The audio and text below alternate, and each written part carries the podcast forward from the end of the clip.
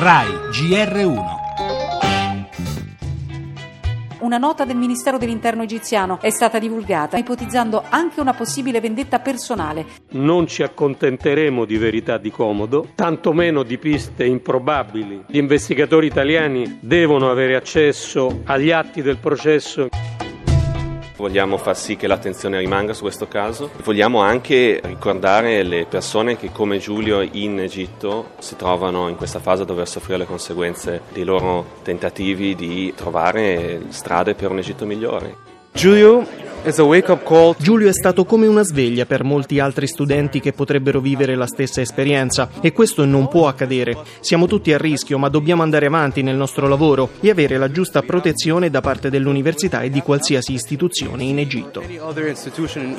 Pretendiamo e pretenderemo la verità.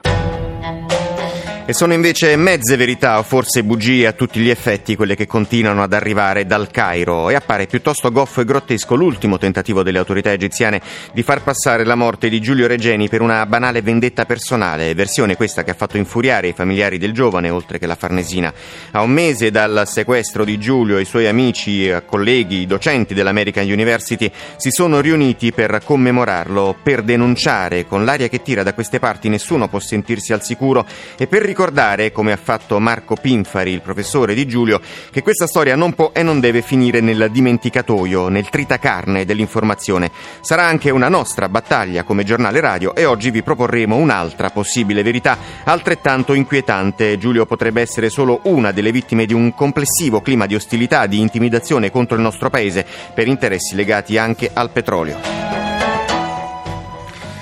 Ancora in primissimo piano nel giornale le unioni civili, chiuso il patto con i centristi, vedremo le novità. Stasera la fiducia sul maxi emendamento, Berlusconi spiato dagli USA, interviene il governo, inaccettabile, dice in aula il ministro Maria Elena Boschi. Parleremo anche dell'allarme di Cantoni al GR1.